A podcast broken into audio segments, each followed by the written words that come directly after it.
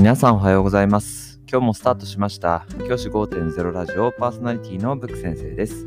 僕は現役の教師です。学校で働きながらリスナーの先生たちが今よりちょっとだけいい人生を送れるようなアイデアを発信しています。より良い授業、学級ケア、働き方、同僚保護者、児童、生徒との人間関係、お金のことなど、聞かないよりは聞いた方がいい内容を毎朝6時に放送しています。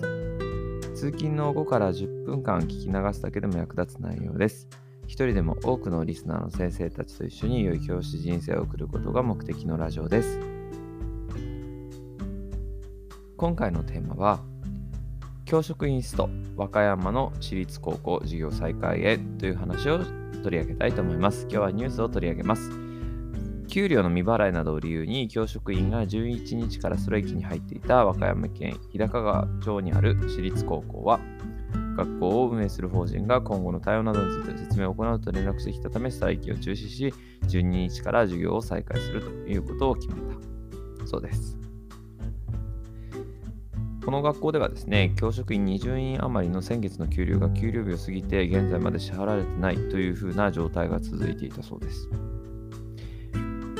それに対して教職員が学校を運営する法人に説明を求めてきたが適切な対応が行われなかったとして11日から3日間のストライキに入って授業授業が行われない異例の事態となっていた。しかしそこで法人側から今後の対応について説明があり、ストライキを中止することを決め、12日から授業を再開したということですね。で、教職員の代表が授業を行えないっていうことは説明、生徒のためを考えても本意ではなかった。説明会で法人はきちんと説明を行ってほしいというふうに話した。ということです。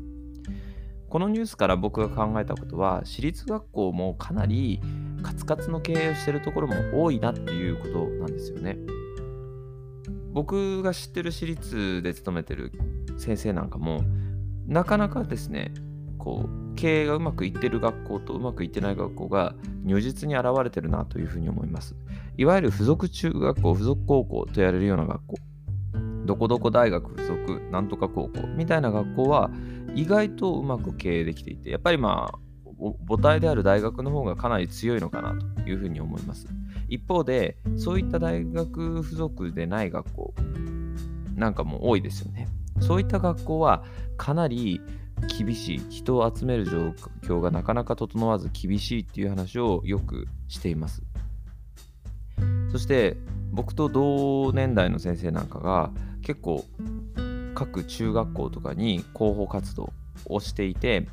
もう本当に人を集めるので必死っていう状態があるということもあるのかなというふうに思っています。そしてこのニュースから僕が考えたことはかなり学校自体の僕もこの和歌山の学校の現状はわからないんですけどかなり運営が厳しい状態にあるのではないかと私立学校が多い一方で子どもの数は減っているわけなのでかなり経営状態厳しくなっているんじゃないかなというふうに思っています。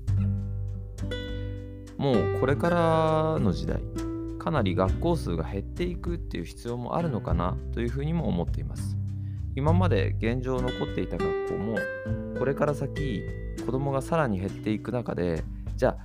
あある必要が存在意義があるのかっていうことも考えなければいけないのかなというふうに思っています。でそれを考え始めた時に残る学校ってどんな学校なんだろうなというふうに思うと僕はやっぱり学校としての特徴ミッションだったりとかそういうものを抱えている学校は残り続けるんだろうなというふうに思います。何かに特化した学校っていうのは残り続けるんだろうなと思います。知り合いの先生なんかが勤めている学校なんかだとかなりオープンな学校スタイルで入試に向けた学習というよりは将来自分が自立した人間になるために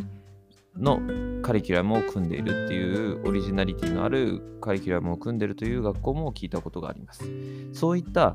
何でしょうかね人が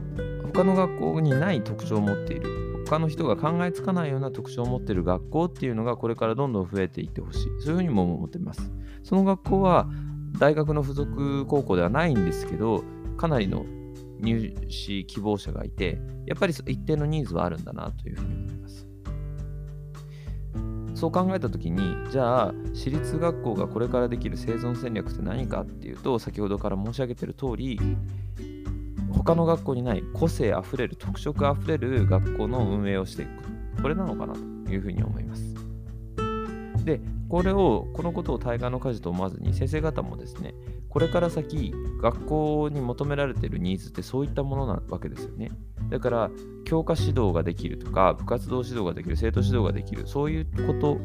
よりも先生方が持っている個性的なもの。他の先生にはない個性的なものをどれだけ持てるか。どれだけそういう武器を持っていられるかでこれから先例えば私立学校に転職っていう先生が出てきたしようと思った時にそういったスキルを持ってる先生の方が優遇されるよっていうことも知っておくべきだなというふうに思います。今日は教職員ストをした和歌山の私立高校からの例から僕たちが取るべきこれからの教員としての在り方についてまで考えてみました。じゃあ今日はこの辺で起立例着席。さようならまた明日。